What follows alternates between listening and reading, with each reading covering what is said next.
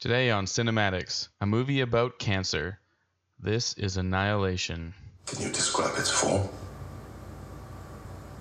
No, Was it carbon based or I don't know. what did it want? I don't think it wanted anything.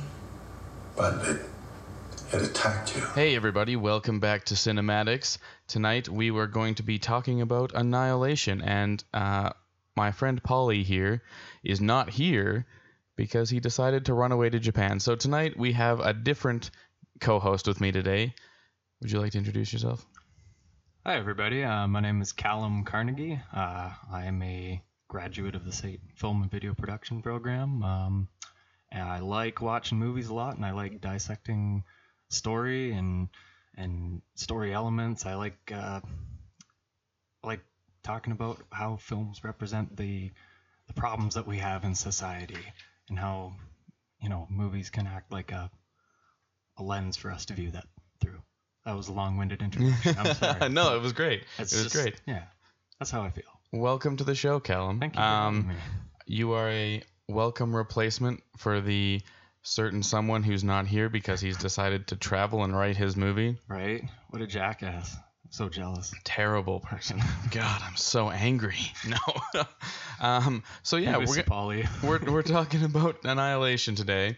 Um, Yes. and I think Callum, I brought you onto this, or when I brought you on, you suggested this movie because of a few different reasons. Mostly, it seems like when you sat down with me to watch it, you already had about five million things to say before we even watched it together. Um, Just- so why don't why don't you take it away for a second? Why don't you you give an intro? What why did you pick this movie? Uh, well, it's it is true. I had uh, a million things, a million and one things to say about this movie right from uh, minute one of when we first started watching it because I I've seen it twice before. I I recently rewatched it and uh, uh, I I love this movie. I adore this movie because it is it it is so in terms of let's let's start with representation of, Right. of females in the in the film As that is the the topic we wanted to broach today. yeah. I- mean, it's a it's a huge point in, in today's in in today's society. It feels like you know representation. uh, You know, Me Too movement. You know, like like a lot of a lot of women are are stepping forward as being uh, you know strong and in control of their lives. Not you know like the the subjugation of men, kind of of of men over you know over women. Uh, I you know I hope is is is falling. Uh, you know, I try to propagate the idea as much as I can that you know men and women are for you know are equal for all intents and purposes. Mhm. In this day and age, like it's like it feels like the distinction is becoming more and more arbitrary. More and more people wanting to wanting to hold on to ideas that you know it's a switch men and women you know straight or gay even you know even race to a certain extent like it's something that you chose it's like it feels like more and more people are learning to be more inclusive i guess and um uh, i guess get, getting back to the movie it is a movie about five strong female protagonists. You know, one in particular, uh, Lena, played by Natalie Portman. She is she is a very interesting character. She makes human human mistakes throughout the movie. A a lot of the movie is driven mostly through her internal struggle, and then you know, um, or, you know, it, you know, expounded upon in the greater world kind of thing, and the outer struggles with excuse me, with the bear monster and Mhm. the, the you know the more physical threats, I guess you could say. But a lot of it is is driven through her own her own personal struggle, right?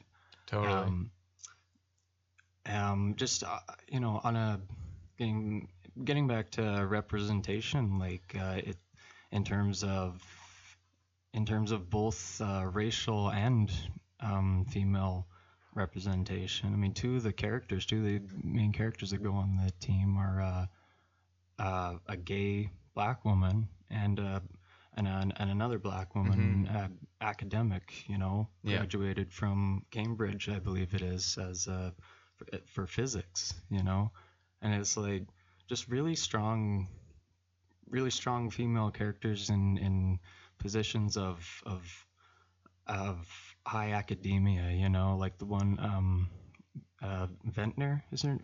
Vetter, the blonde Uh, lady. yeah. She's uh she's a psychologist. Vasner, yeah. Yeah. Vasner, yeah.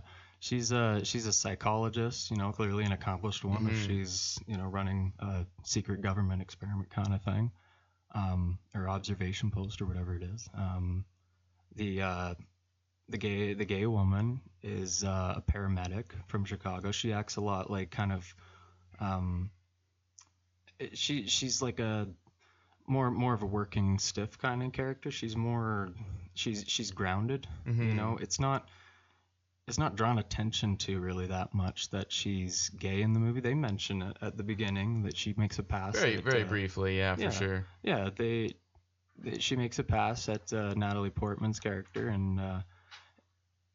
And you know it's introduced and it's it's it's brought up and and then it's like okay that's it It's it's all sort of treated as a uh, just a part of the world. Like it's not anything special that's going on. It's just Yeah. it just is a thing. yeah which is really important. I actually I find that something very interesting about uh, movies that explore or, or try to be more equal in their representation. Um, it- you know, I, I was afraid when I first saw the trailers for this movie because I was worried that it was going to be going to turn into a film that was representation for the sake of representation um, and that it was going to feel false a little bit. I, I was concerned that it might fall into that trap, and I'm thankful that it didn't.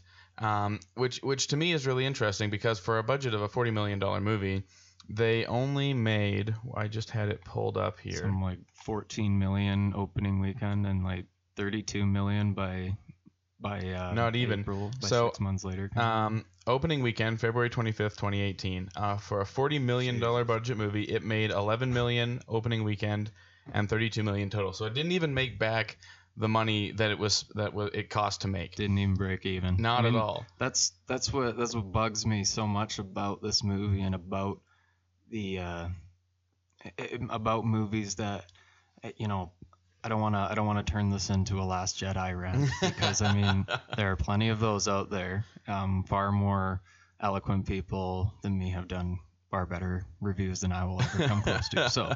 There's many things to be said about that movie that have been talked about. yeah my comment on the last jedi in regards to representation is they they pushed that hard. They shouted loudly in their pr and marketing that you know we're a, a, a film full of strong capable women kind of thing who are who don't take no sh- no crap from no man kind of thing like like Holdo gets to really tell off like you know for those of you who've seen a Holdo really tells poe off the Mhm. entire time and for no good no reason good reason at all. like she's just kind of a bitch for no reason and It- it- when it turns out she had a plan all along she gets to look like the hero but like if she had just told everybody what was going on That she had a plan, She- which yeah. she didn't need to hide. There was no reason for her to, hide there that. didn't need to be a mutiny is all i'm saying she could have just you know even if She could have just said, "Look, I have a plan, and we're going to execute it, and you're gonna stop fucking my shit up." Yeah.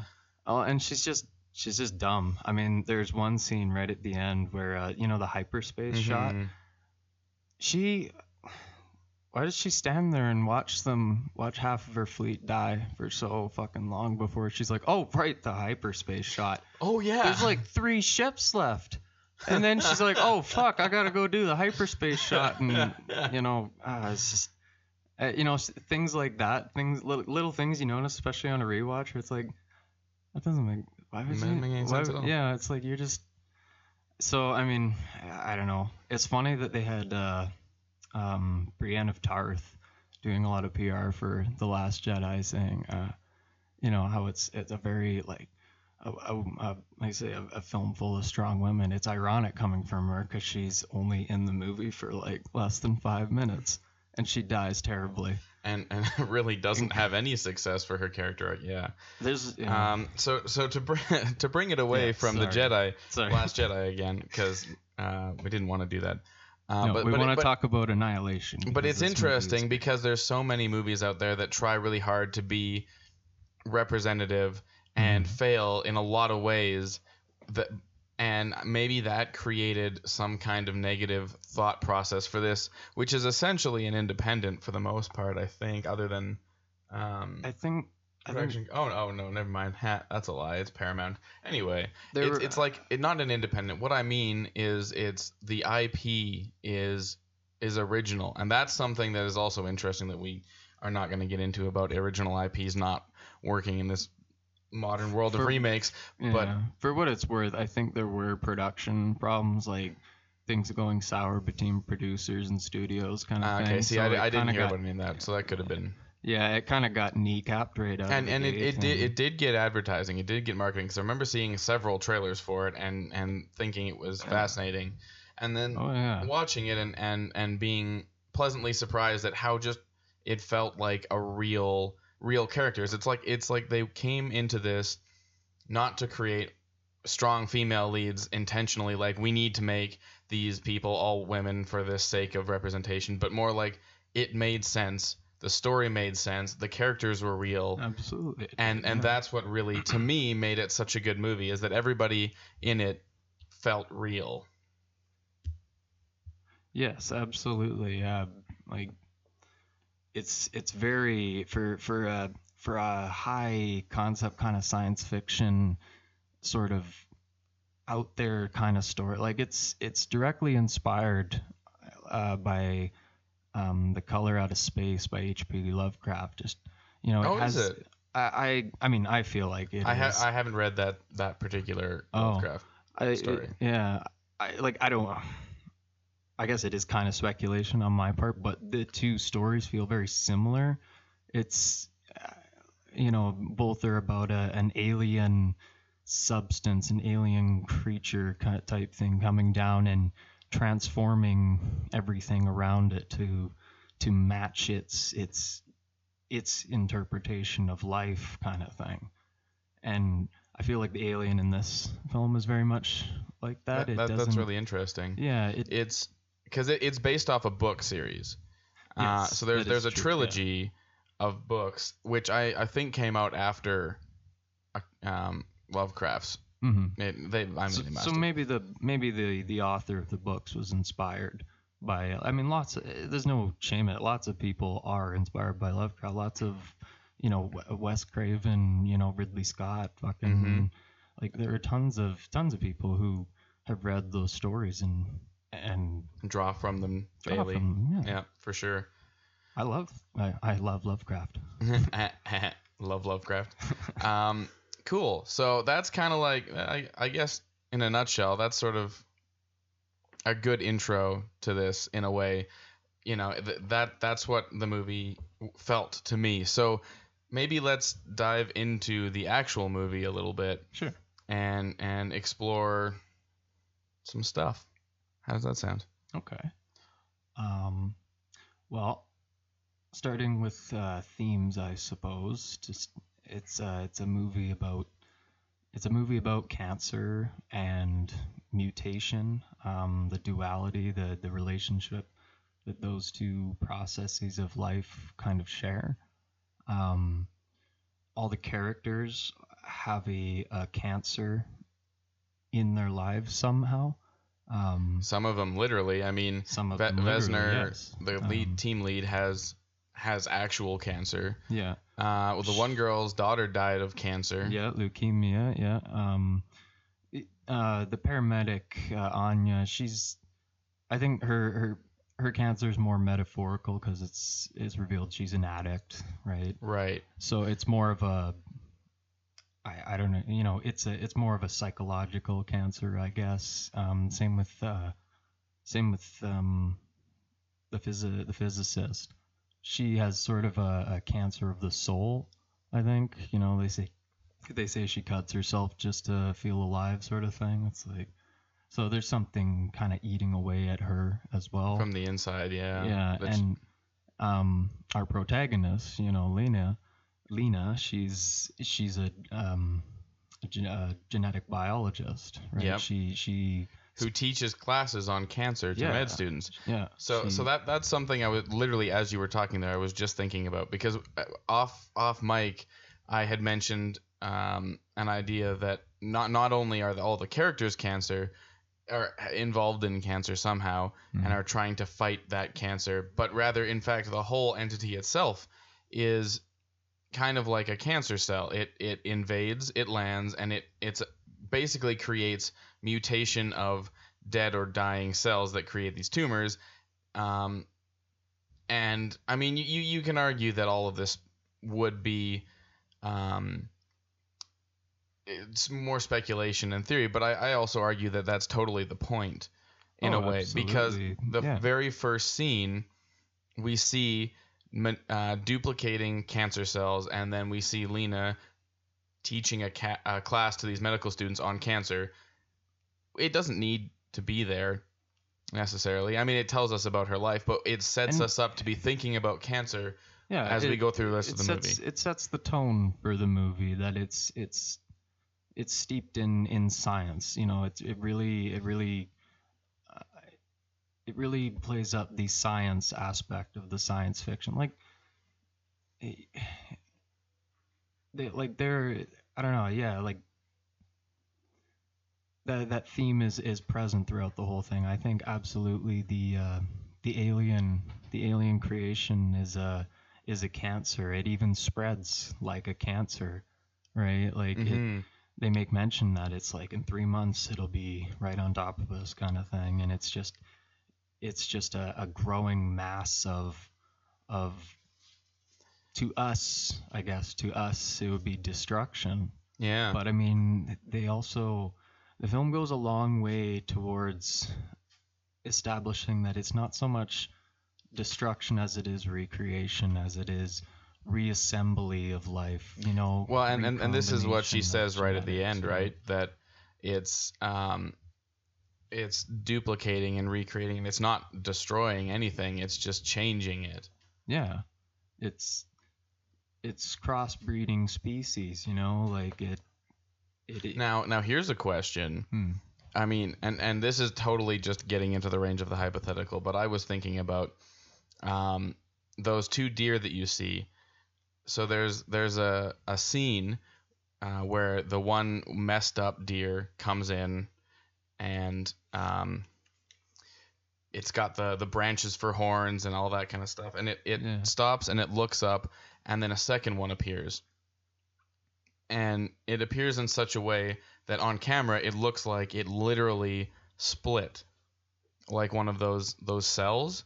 It didn't look like the deer was there at all and then it pulled itself out of the other one to make a pair.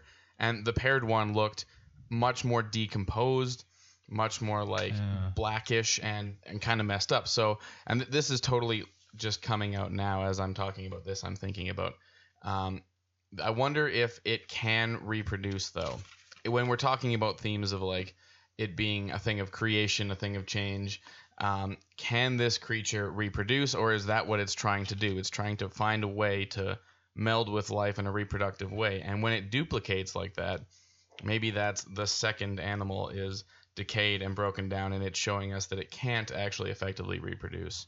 hmm Just a random thought. I mean, they do make mention repeatedly of uh, genetic life cycles, how it's, you know, self destruction is pre programmed into each and every cell. It's very possible that this this alien entity, you know, took that took that same genetic fault and started producing inferior kind of creation. I mean, you think about it, Kane, his his uh, his double at least. It's His not alien clone. his alien clone, Oscar Isaac's alien clone, ladies. Uh, uh, yeah, like uh, he comes out not fully, like not really fully formed, right? hmm He's not flawless. Well, Like, and, and he- same with hers too. When we get to the end of that movie and she gets her duplicate, right? It takes so long for them Yeah, to to finally mesh together, and as she's meshing, she's still her face is all garbled and everything's all very creepy scene with the two of them facing each other. By the way, the ending, or hmm which which do you mean? with with with um um Like the very end scene. Yeah, yeah, where she's where she's in the oh, in their the eyes are like lighthouse. are- oh, oh and yes. she's oh, yeah, standing yeah. in front of her duplicate Yeah. and it merges with her and it finally becomes herself, right? Oh yeah. but it's all kind of It's a spooky, spooky imagery. Mm-hmm. And but but she's all kind of messed up even when she comes across. Although it's interesting too to note that because she she has blood on her face and it's like an exact replica, like a mirror. Mm-hmm. So whether or not some of that's just image duplication. But anyways, that was just a, a, a an interesting thought thought to follow. Yeah, I mean, it's just it's it's an interesting movie. It's one of those movies that you can you can ask questions like that. You can ask, you know, hypotheticals about this creature. About, you know, one of one of my favorite hypotheticals is did it did it know if it was burning itself at the right. end? We talked Right. about that. We was it intentionally lighting itself on fire? Yeah, because I mean, it's still kind of moving, janky sort of thing. It's hard. It's an alien. It's hard to read what its intentions are when it can't really communicate, and when we can't really understand what it wants, what it knows, what it, you know, what we think it knows. Like, eh, like, you know, one argument is that it is that it did know, is that it, Okay. it saw what perhaps what Natalie Portman, what Lena was doing. You know, maybe it saw it saw Kane kill himself with the white phosphorus. Maybe it knew what Lena was trying to do at the end, right? and it did it on purpose. That, it- that that's interesting Because, because, I that also associates that both of those alien figures were the same entity. In my head, they weren't, right? Because the the one Hmm. that duplicated Kane left, so technically it wouldn't have seen that phosphorus grenade go off unless they're like hive mind or something, right? Yeah. So so my argument against that it didn't know um, is simply that it's it's new and it's young and it's just been born and created and it's confused and the only thing it knows is that that little pad down there is where it was born and that's where it's safe. It's almost like a little womb Yeah, essentially, right? Of life kind Yep. of thing. Yeah. and so it returns to the place it knows is safe Yeah. because it also doesn't seem to be in pain either even when it's lit on fire it just sort of moves around awkwardly and it's like what's going on and then Mhm. it crawls down there and lights itself on fire so i would argue perhaps that it's not intentional at all um, Yeah. But I don't know, like I, I wonder about I wonder about how much it had like a self-preservation instinct. Like it had enough of an instinct to propagate, right? mhm. Through replication of of um acquired DNA kind of thing. right And uh it seemed it seemed to be doing like I don't know, doing the most damage when it went back down into the into the cradle, into its you know womb structure or whatever. oh Um, man I wonder how much it knew that that but that that by destroying that it would it would put an end to the entire thing. You how know, much it knew that's what i mean right Couldn't like couldn't it have just gone outside? It saw her go outside, right? True. It could but have- again, outside's not safe. It's never been out there. If you're thinking a mind of a baby, like what this Okay, so but then that begs the Mm. question, is that creature is that creature all linked? Does it have the instincts of all the other ones or is it literally just uh like core piece that creates these babies that are being born and then not knowing anything try to return to where it's safe? Cuz that's how I interpret that. But what about what about Oscar Isaac then his duplicate? Like what is the the purpose of that? He sends it out not fully formed and uh Well, it's not and fully lacking it's any not kind fully of- formed because the original uh, version blows himself up, and the only message he imparts to the clone of himself is find Lena. So if you're born of somebody else and all of their thought process is confusion and not knowing themselves and the only thing that's solid is the name fi- like Lena, right? What else would you do but go out there? And and that's why the ending is interesting when when um, Natalie Portman's character says um, that she doesn't think it wanted anything. Hmm.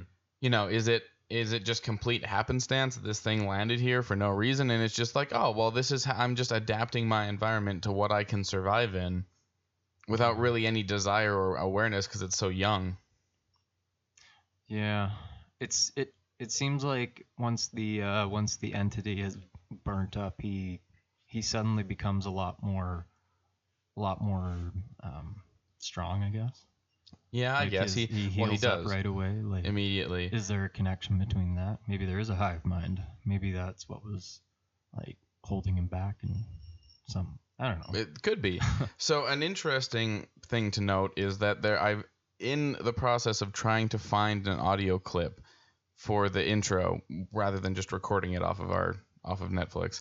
Um, I was on YouTube looking up the ending to the movie, Mm. and there's a bunch of like a ton of videos explaining the ending, and I, I intentionally chose not to watch any of them because I didn't want to uh, be swaying towards any particular opinion or explanation that is out there that someone else has already proposed. So um, that's interesting to note because this is a very contentious point that we're talking about, I guess. um, but the end, the ending, especially where you see that they both have They both have the the sparkle in their eye, right? Yeah. he gets more strong. She seems perfectly fine, but the thing itself is destroyed and the shimmer is gone. Yeah, I, I mean, I have a, I have a theory on that. I, I mean, I think, I think it is a theory that is shared. You know, um, I feel like uh, the two characters again kind of represent the idea of uh, cancer and a mutation, even in their, Right. even in the final moments of the film. It's still touting that, uh, that that theme, right? He's he's just a mass of cells, right? He's Right. he's a he's part of the alien creature. He is, you know, the doppelganger, the silver spaceman thing that we see, you know, just with Kane's face and everything. Um, you know, stranger in a strange land kind of deal. Mhm. Um, he's just, you know, he like I say, he's just a, a mass of cells to go with the cancer theme, and uh, Lena is something much more by that point. I think. Like, Okay. I feel like the core of Lena from start to finish is like she is the same person. It is the same Lena that comes in that oh, 100%. that comes yeah. out, right? Um, but she is definitely altered by the by the shimmer, right? She one one thing we noted on Mhm. this rewatch was uh her tattoo. Oh yeah. So I've wa- this is the third time I've watched this movie and I didn't notice that point until this watch when I saw it on her arm for the first time. Yeah. Um, but essentially, the uh, in the interview room, uh, Lena has that piece or not piece, infinite infinity tattoo, which is scaled like the snake that eats its own tail. Yeah. Um, Ouroboros, yeah. Yeah. It's a it's a symbol of it's a symbol of death and rebirth. It's uh you know it's it perfectly suits the movie, but it also yeah acts as kind of a a marker of how much she's changed, I guess, by the end. Well, she she's absorbed essentially a part of the other person. Yeah. Um, um, the, the other members of her team is kind of thing like Yeah, and I, I didn't see representation for all of them. It was just the medic uh, girl that I, I saw that for. But I'd be Yeah, curious to look for it now. right if there were like little Little pieces of touches, I everybody with her. I mean that's a there there very well could be, and I mean I would watch it again. right In now. yeah, Let's watch it right now yeah. to see if we can find any. A whole riff track on it. Perfect. Yeah. That's that's the podcast now. We'll just we'll just do a reaction video. How does that sound? reaction video on your old movies. Yeah. Perfect. Everybody wants to We'll call it behind the curb. so, so um i guess with with all of that to be said like death and rebirth being Mhm. like a primary theme another thing i noticed and i'd like to come back to that in terms of like this being a women uh, a women a movie full of women a women movie. it's a movie This full of women and one of, one of the like key po- uh proponents and the biggest set of the whole movie is almost literally just a womb So I'd like to come back to that. I'd also like to propose another idea. Okay. Um, Lay it on me. It was there's there's one line in the movie The Matrix that always struck me really or not one line, one scene, one idea from The Matrix that always struck me as really powerful and something that I felt the second and the third ones kind of missed a little bit. Um, but essentially, it's proposed that the entire reason that the robots, computer people in the Matrix are fighting the humans is because humans are a virus that attaches onto a cell, the Earth, and and destroys it. And on a like, if you took it on a micro scale, like my, the whole multi-universe thing or whatever, you talk about Yeah, like us being a cell being eaten.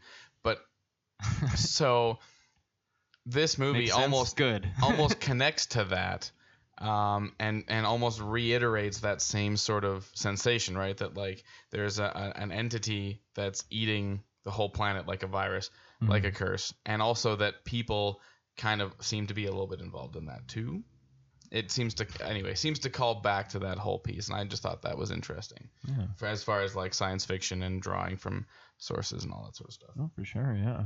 I mean, it is a it is a movie that, that, that draws on on a lot of sources. I mean, it's like I say, Lovecraft, fucking Mhm. um, Alien to a certain degree in terms of, I mean, I don't know. interesting drawn to alien Well, you know, it, in the mythology of Alien, it's revealed that you know Oh, humans right. and aliens are part of the same genetic stru- or the xenomorph is Ah, part of the genetic structure. Prometheus. Sorry we're, make we're, that we're, we're not gonna talk we're not gonna talk about Prometheus on this or that was a bit of a or Alien my- Covenant. yeah, maybe that was a bit of a reach on my part. I apologize for that. Uh, for that unfortunate memory. Oh yeah, I had just blocked it out of my brain. Run the other direction, you stupid lady. just go sideways. so I, I don't know Um, how good it is. I, keep I, bringing up dumb decisions in in movies, mostly made by men. Now, Yeah. you know, ma- making women make dumb decisions in the movies. But anyway, yeah. this uh, is a movie where the women all make great decisions. I actually, you For- know, like, I'm for the most part. to, to go back to that again though it's all real like when people are making poor decisions it's because they're panicking you know like Yeah. the, the the paramedic who you know starts to lose her mind Yeah. very fully because of you know she has Because- in the because past lost her grip with reality through the use of drugs Yeah, and, and that's the, that's the thing. They set that up. They make that they make that the main part of her character. Really, you know, is uh, it, that's what that's what ends up driving her. Yeah, and the in the end, there, you know, her her tenuous grip on reality. You know, when before as it is, and then Mhm. with with the shimmer, literally screwing with all of their sense of time, place, and being kind of thing. Right? It's like she yeah she starts to go a little nuts she doesn't know yeah. what to think is what i what mean think is also anymore, right? that bear oh staring God. you down would That would thing is fucking break me. terrifying um I so want that skull on my wall it's so cool oh you you were yeah saying shot it myself What was it? Paddington Bear animators were the ones that oh animated yes it. yes so the same guys the same visual effects artists who uh, animated Paddington Bear the cute little raincoat wearing like teddy bear looking dude also animated this horrifying monstrosity of bear and human skull and screaming. And oh my god. I apparently they had a cute little nickname for it because Paddington is like a, a nice location in, in London I believe. The uh, they named it, they named this bear like Humphreyton Humphreyton. which is also kind of cute, but I guess it's like a rough, a little rougher around the edges area of London, and it's like, yeah, All right. yeah, that, that that's really funny, actually. I'm sure they shared a little laughs about that. be funny if they like had a cartoon with them both in it, just to see what what would happen. The comparatives. um, so I know when we sat down, before we were even before we even sat down, I, I saw you had a little book full of like scribbles about the movie. I'm I'm assuming you Oh, were making some points that you wanted to talk about. Is there anything that you wanted to touch on now that we're we're about halfway through and I feel like I've I've tried to sort of direct some things a little bit with some certain points. Is there any Hmm. points that you really wanted to touch on? Um, well, the soundtrack I think is something Oh. to talk about in this as well. It's uh, it's understated I think at times, but um, it's very it's very rustic in the beginning. It's just a it's just a single like uh, Acoustic, Acoustic guitar, guitar. essentially, yeah. yeah, it's a single acoustic guitar. I mean, they have the Crosby, Stills, and Nash song there. in the Oh, yeah, yeah. I mean, which I mean, you know, It, it has I- the same vibe, you some- know, the yeah. same tone. yeah, that same kind of like down to earth, like almost old school, yeah, like rustic sort of feeling, the old way of life, if you will, you know, because I mean, you compare that to um, the soundtrack by the end with the alien. It's all so- synthetic Oh and my god, it's so creepy. It's like futuristic.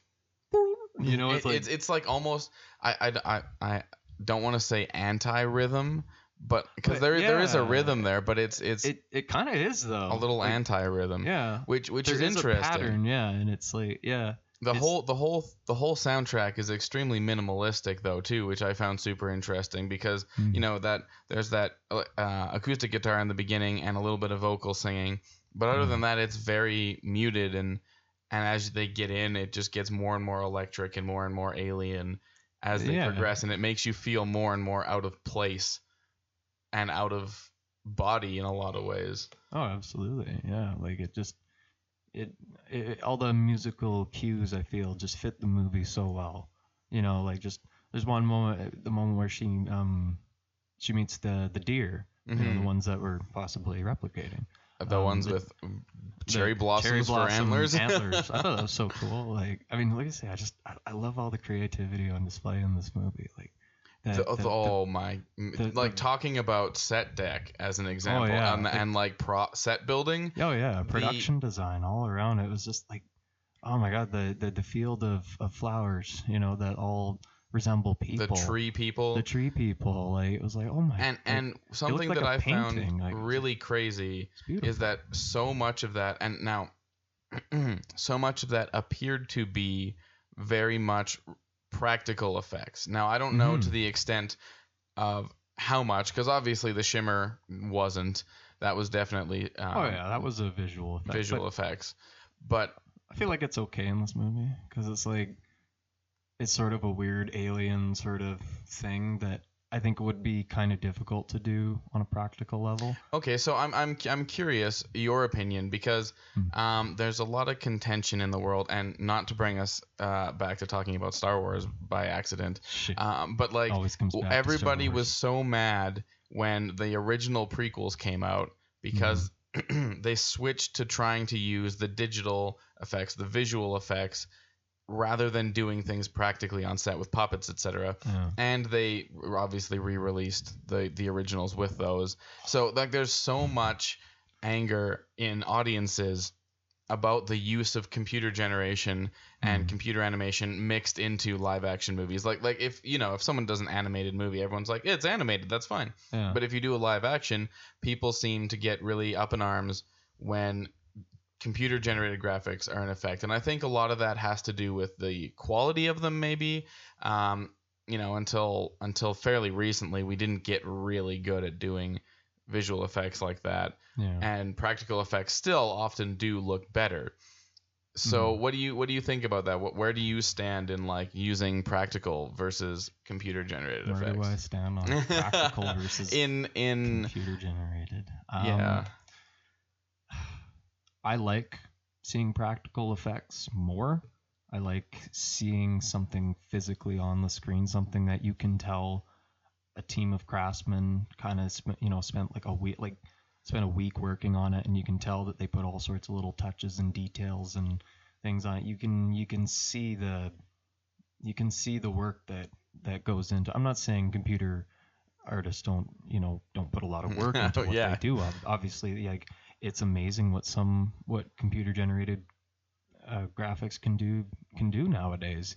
You can make photorealistic looking graphics, and you know, like it's it's it's really quite astonishing. Like I mean, some of my some of my favorite stories, both um, both visually speaking and uh, just uh, storyteller story wise, are, are video games. yeah You know, there's a lot of just gorgeous artistry on display and all completely pu- computer generated. But but thing, you right? still prefer in film to see in, visual. in in film, yeah, I I like seeing practical more. I am not opposed to CG though by any stretch of the Okay. imagination. I think I think it can it can absolutely be used the wrong way. I feel like that was the problem with the prequels. Why everyone got so like everyone felt felt so weird about them was because yeah, it, it was all it was it was overboard. It was too Mhm. much um, CG. Whereas I feel like it can never be too much practical effects. Yeah. that's to- no, no, totally. sense. And I, and I feel like because I've asked you this question, I should also answer it because I'm not immune to the the pryings of this podcast either. Hmm. Um, so in my mind, I would agree with you as well that you know visual effects are um, better when possible, and I'll, I'll I'll say for a couple of reasons. First of all, because um, practical effects when an actor can stand in front of a piece like that wall in the pool with the the Yeah. man who Oh, yeah. melded with the wall and grew into like all this lichen and stuff like that was that felt so visceral and so real and the actors performances felt i'm sure much more real with much more ease because it was right in front of them whereas you see a lot of these behind the scenes videos of the of the prequels and of some of the lord of the rings stuff like you know Hmm. uh, Sir Sir Ian was talking about uh, how he had to act to like tennis balls and stuff Yeah. in some of the newer ones, and it got really difficult. Um, Broke so it's it's tears. yep because yep. it.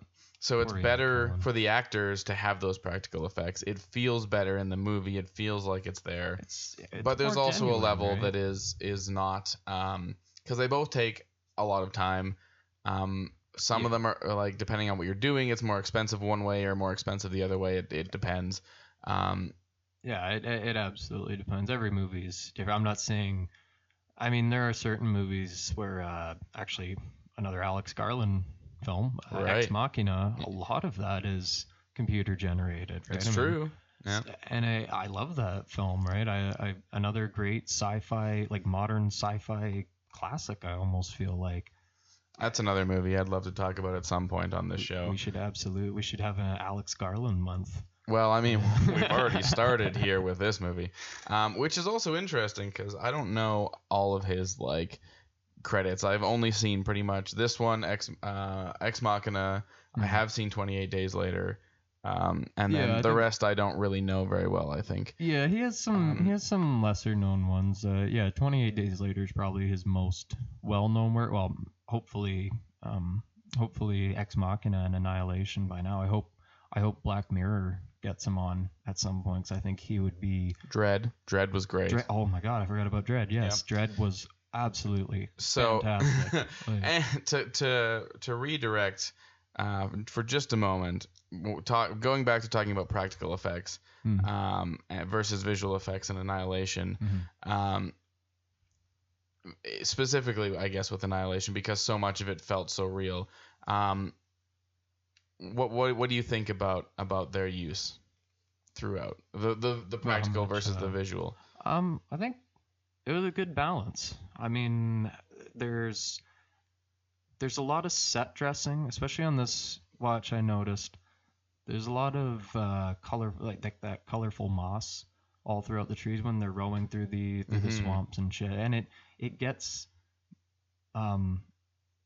There, there, there gets to be more of it as they go further in, right? At first, it's just those weird flowers on the on the cabin or whatever, and then they go further in, and the moss is kind of creeping along Mhm. beside them and stuff. And and then at the end the giant crystal trees yeah, that she were makes, I think visual. They looked they didn't look real, I don't think. Oh yeah, I think those were those were visual Mhm. visual effects. Um, Um, another another interesting one that you mentioned, I just remembered you you mentioned this before we we got on the air, but the Mhm. idea of of um, lens flares mm, and yes. and their their kind of their use in in building atmosphere because before they go in they're they're like just regular normal lens flares that I mean we're probably done in post if we're if we're talking I mean, honestly. I, I mean maybe yeah, Um, but but then when they go into the shimmer they start the those lens flares become more like oily and and synthetic and less yeah. So so so that it starts off like the lens flares in the beginning, yeah, they they look normal, like what we're used to seeing, right? It establishes uh, a precedent, I guess you could Mhm. say, in the lighting. Um, and then when you go into the when you go into the uh, the bubble, The fucking- shimmer? the shimmer, Jesus, yes, the shimmer. Um, yeah, the light.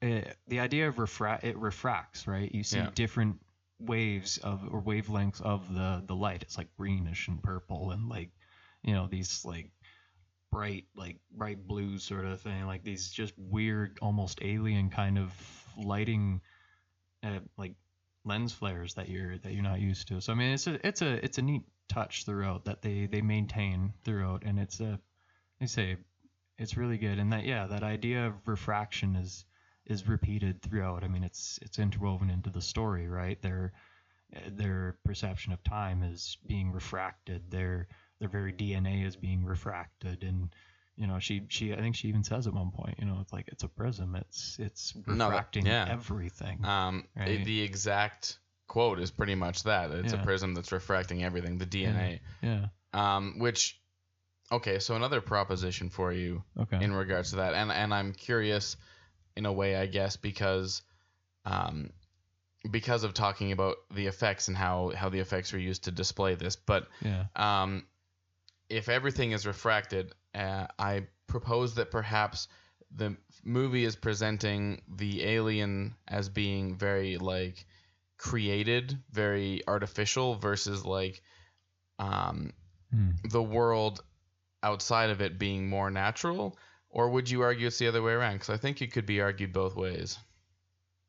yeah uh, Because it, it the DNA merging is making these very natural pieces, but they're also so artificial because they, they feel created, right? They're manipulated and made. See, it's it's interesting that you say that they're like they're a creatively created thing because it, it it feels like to me a lot of the time throughout the movie the uh, the creatures the things that we see are simply recombinations. Mhm. I don't like they're mutations, yes, but uh, but like they're more slamming together a bunch of different types of DNA to see what happens, right? It's more of like a like I don't know. If it, it feels like the alien, and- and maybe this lends credence to your theory that the alien is, uh, you know, a, an unint or not unintelligent, but a but a baby, so to speak, right? It's it's a it's a young life form with no real concept of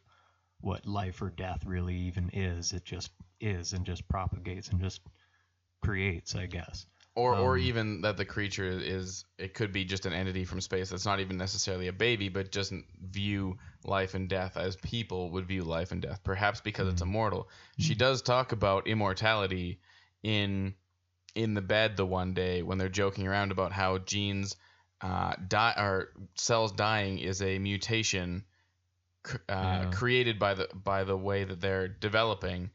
You know, a, and, a, a genetic defect. and if you right? yeah, and if you could get rid of that defect, you could stop people from aging, from dying.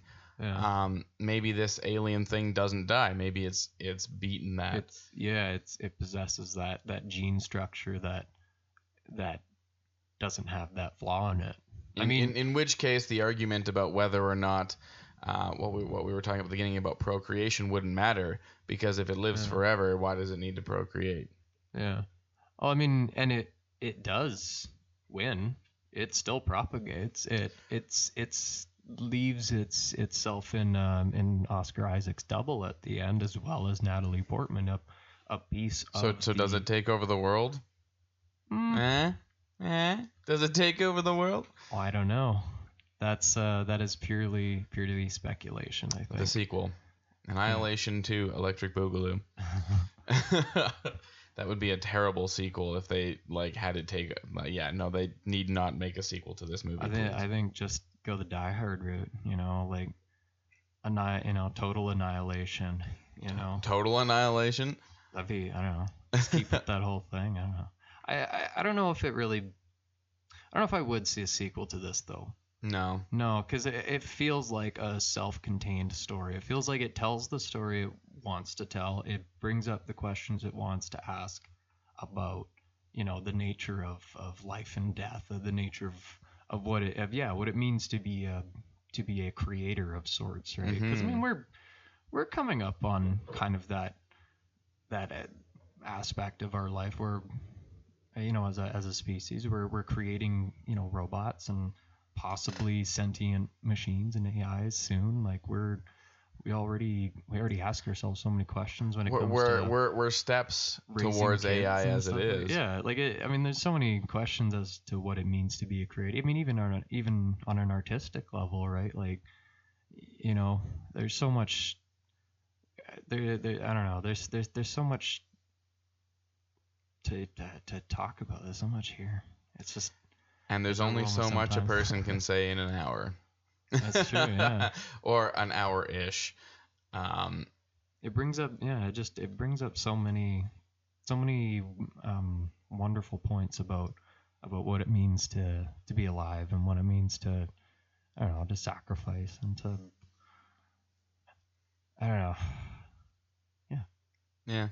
Deep thoughts, man. yeah so Um, I'm losing my train of thought a little it- it's- it's, it's a It's a great movie. Yeah. Um, it has a lot a lot of a lot of depth to it for sure. And and it's also I think very important in the sense that it's an to go back to the sort of meta talk for a minute that it's a it's a a female driven original IP. Like it's not a Yeah. part of a a previously existing yeah you know character universe or or story world that just keeps re redoing itself which i find so Yeah. interesting that people these days really seem to want and and call for more original stories i i hear everybody man. say it all the time but then at at the end of the day a movie like this which is other besides being like a remake for or, or not a remake a uh, an adaptation of a novel series three books by the way yeah um, it's it's an original. No, there's no movie yet made of it. There's nothing around it. It's just a standalone piece, and it didn't do very well compared to the Star Wars reboots or the the Marvel reboots or the remake of all the original Disney movies that just keep coming out and coming out and coming out over and over again.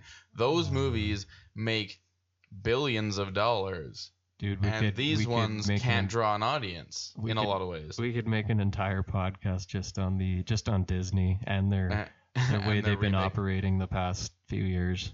It- it's interesting. It's a, it's a I feel like it's it's a sad state of affairs, honestly. It, well, It's- so so here here's here's the other side to that. The mouse is gonna get everything, ladies and gentlemen. The mouse Don't already believe him. has everything.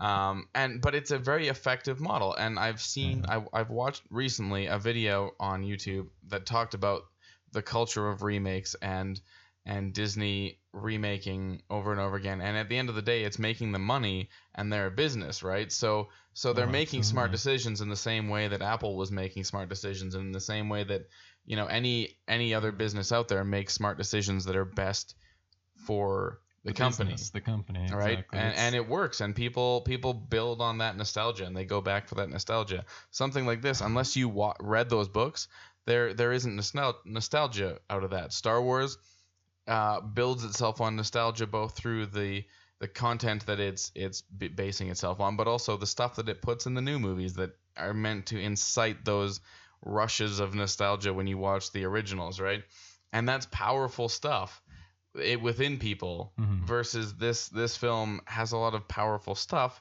but none of it incites. there's no backing behind yeah it. there's yeah, no yeah. world behind it that makes you feel like those characters are are a part of something bigger right which i guess i don't know Bring back the mid-range, mid-budget film. I, Yes. I want to see like filmmakers, all of you out there in the ether, listen up. Get yourselves, you know, 30 40 million dollars or whatever. Make movies like this. Make smart 30 or 40 million is not a not a heck small- of a lot. Well, not not when you compare it to the Star Warses and the stuff. true i know, mean that that that's very true. Like I- it, feels like it feels like it's either super high budget, like 200 million dollars and over kind of thing, or it's really low budget indie movies that like that I- I can't don't- what they want to do because they don't have enough money. Yeah, and it's like it, it was so it's so heartening to see a, a mid-budget movie like this come out that has quality and decency and intelligence behind it, smart decisions, both you know, in story wise and on the parts of the filmmakers to see, you know, to answer the question from before of what I think of the effects, like it, it's so evenly well balanced. Like it, it's a celebration. It's a a mutate, a combination of both forms, right? And like, yeah, the the the wall fungus guy. hmm That's such a fucking cool practical effect, and you can like you can see that guys, a group of team, or a, a team of guy uh, artists spent a, like a week or more on that, just like putting all their their dedication and of craft into it, right, to make this really cool looking thing. And same And- with the, and then you over to the bear, right, Mhm. the skull bear. That's a awesome fucking VFX monster, you know, a, a another creature or another set piece in the movie that must have taken you know a couple months a lot of love and care and dedication to this to their aspect of filmmaking right? And it's it's And and I would say it's very true when to, when you're talking about mid budget stuff. Yeah. That that it it's it's a a rare beast these days. You know, there's yeah. there's the gigantic budgets and there's the there's the almost no budget that sometimes get seen and then there's there's so few in the middle yeah and that middle budget would be lovely to work in i think all right I mean can I just take an aside to say that you know uh Overlord Mm, you know came out this year it did Nobody has fucking seen it. I Nobody's saw it. I know you I and loved I, you and I saw it together, yeah. Yep. And it was just like it's a it's a a World War II like not like shoot the Nazis up kind of thing, and they're just they're Nazi zombies in it. I know it's I, I don't sell it very well. It sounds The- it the- sounds cheesy, but Uh, it's so fucking I, good. I I would say I would say that Overlord is one of the best World War II like actual war films that I've seen in quite a long Yeah. time, barring like say um, something like uh ho, ho, oh shoot uh, that Mel Gibson one that just came out about the non-combatant I'm just blanking on the name of uh, something Ridge Oh, ha- Hacksaw Ridge there we go Ridge, yeah. um, Yeah, and I didn't watch Dunkirk so I don't know but I haven't seen it either. um, but it was a, a wonderful war movie that just happened to have Nazi, Nazi zombies. zombies, yeah. And and especially those first five minutes. This is totally a departure, but the, just to say it, those first 5 We're minutes now, on folks. the plane uh, was some of the most intense war scene, uh, war scenes that I've seen. Oh yeah, like it's it's wonderfully shot. Like it, Mhm. like that they get like blown out of the sky or whatever and the parachuting flak down and the terror and the chaos. Yeah, it's great. A, it's a lovely scene. Off topic completely, I- uh, but I, maybe that was a mid budget. I don't actually know what the budget. Was. I think it was was. Was it a mid budget? Um, I don't know the numbers on it, but it like it again certainly wasn't a high you know high stakes release. You know, nobody really like I didn't. Did you see any trailers for this one? Like, Nope. Not not once actually. so hardly any marketing and like yeah, like it's just it's unfortunate because it yeah it really is. It, some of the some of the firefights they have in the movie in terms of like the war scene stuff, it's like oh man, this is some solid like action. Like as a fan of war movies, like it's like it was really well. It reminded me of like like Saving Private Ryan, like that kind of level of of intensity and and like I and just uh, yeah Um, sorry, I'm just I'm just looking it up now to make sure that we're covering our bases, so I, I can tell you what the answer to that question is. 38 million, so two million less than Annihilation. Annihilation, yeah. So Um, another- Opening weekend again only made 10 million, and it's grossed 21 million oh so my far. people, please go and see Overlord. I know we were talking about no, no, Annihilation, it- but like I, I gotta say, it's crazy to think though that it we're at a point now where we can say, oh, it only made 21 million dollars.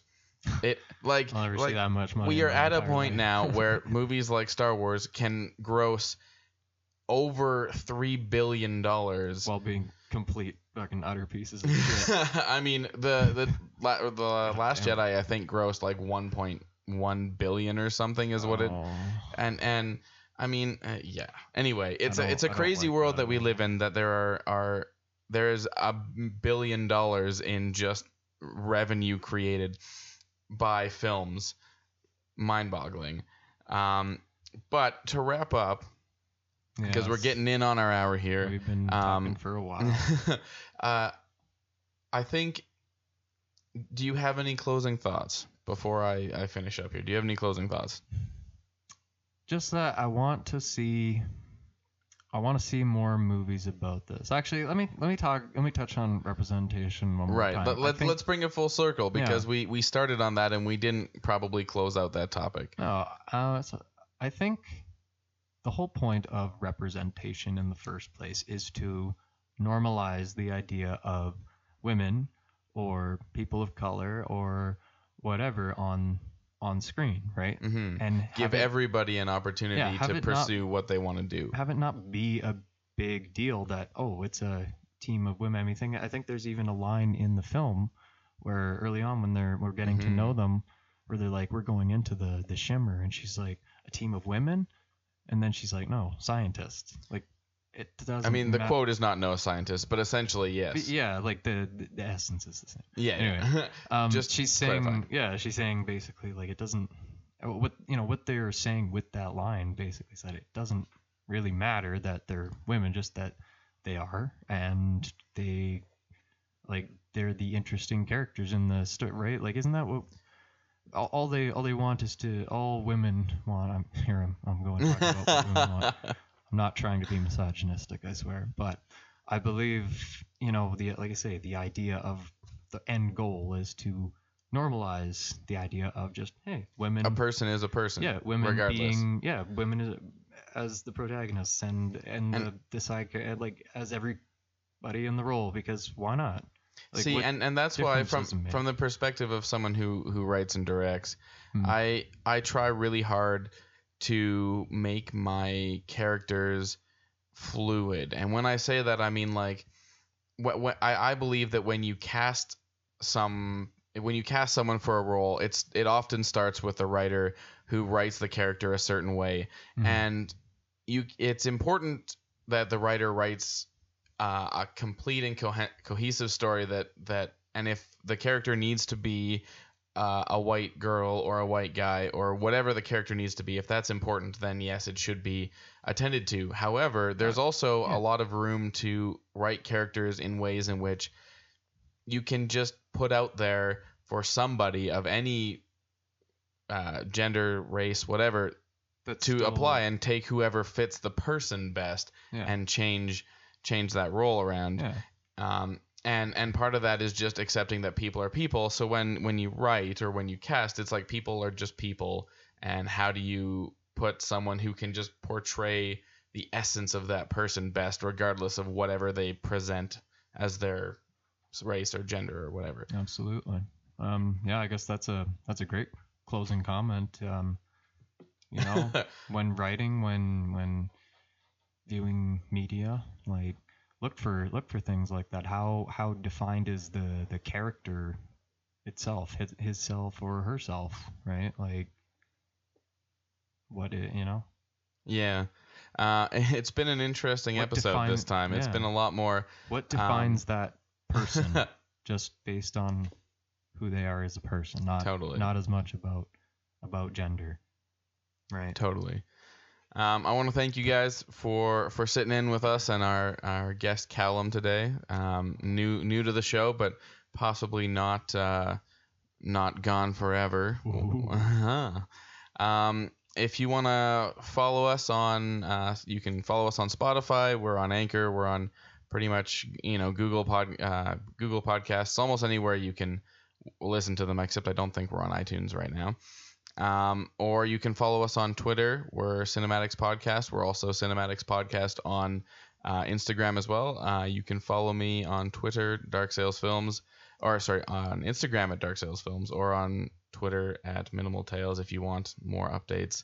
Um, I don't know how much social media you have, Uh, but if you have I got a anything you'd like to like tote about yourself, but um, um, no, I I don't have any tags or anything. Alright, but that's I don't know if anybody likes my opinions on stuff. I mean, I'll go to Twitter and comment on stuff. there you go.